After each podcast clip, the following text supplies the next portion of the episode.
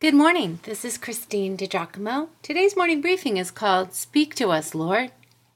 And behold, the Lord passed by, and a great and strong wind rent the mountains, and brake in pieces the rocks before the Lord.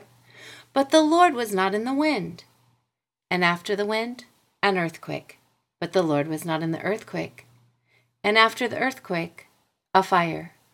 But the Lord was not in the fire and after the fire, a still small voice. 1 Kings 19, verses 11 and 12, and that was the King James Version. We've been looking at the all important area of our personal prayer lives, communicating our hearts and lives with God, and then learning to listen for His voice as well. I love how the Lord came to Elijah in the above passage in the still small voice, or a gentle whisper, as the NIV says.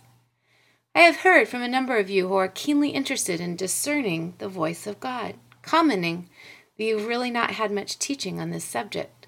So let's step a little closer. Is there anything we can do to ready ourselves to hear from God? I believe there is. One thing, be desirous of God. Want more of Him in your life.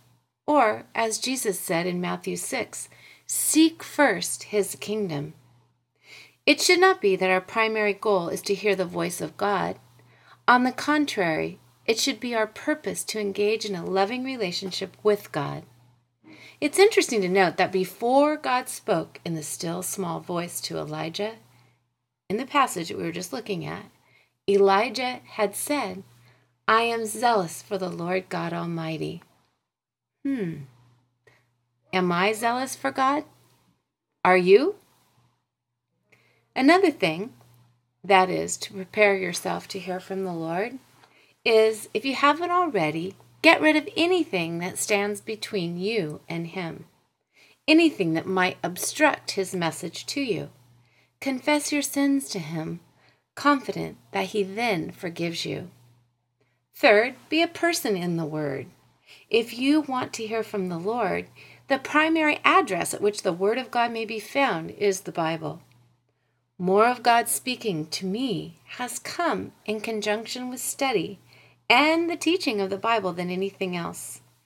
The Bible expresses the mind of God, since God Himself speaks to us through its pages.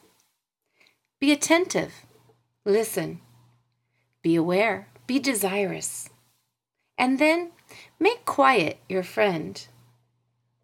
Appropriate listening into your prayer time. I had suggested that actually in the last briefing. Adoration, confession, listening, asking, and then end with thanking. Now, here's the thought. So, so you feel God has spoken to you in some fashion. How do you know it was God's voice and not your own or another's? Well, you might consider a few things. Is it consistent? That is, what you heard, is it consistent with sound biblical teaching? Did you hear from God? Well, is the voice gently leading or is it commanding and harsh? You see, God's voice gently guides and encourages, it gives hope. Psalm 18, verse 35. God leads, but Satan drives. John 10, verse 4. God convicts, but Satan condemns and bring guilt, brings guilt. You might look at Psalm 8, verse 12. God woos his children, but Satan tugs hard. When God speaks, he doesn't use fear to motivate. So if fear overcomes you, it's the enemy, not God. When you are trying to ascertain what God is saying to you, look at circumstances, the Bible, and inner impulses of the Spirit. Do you think most people want to hear God's voice? Oh, sure they do when they are in desperate need of help, whether because they need to be rescued or given direction for a big decision. But what about just as a matter of course? Do you? Do you want to hear God's voice then? I do. I really do, especially when I'm walking closely with God and striving to do life His way, the way that I've come to know is the right way rather than going my own. My will surrendered to His will. God wants to be wanted, to be wanted enough that we are ready and predisposed to find Him present with us. I don't want to miss His gentle overtures. Shh. Listen.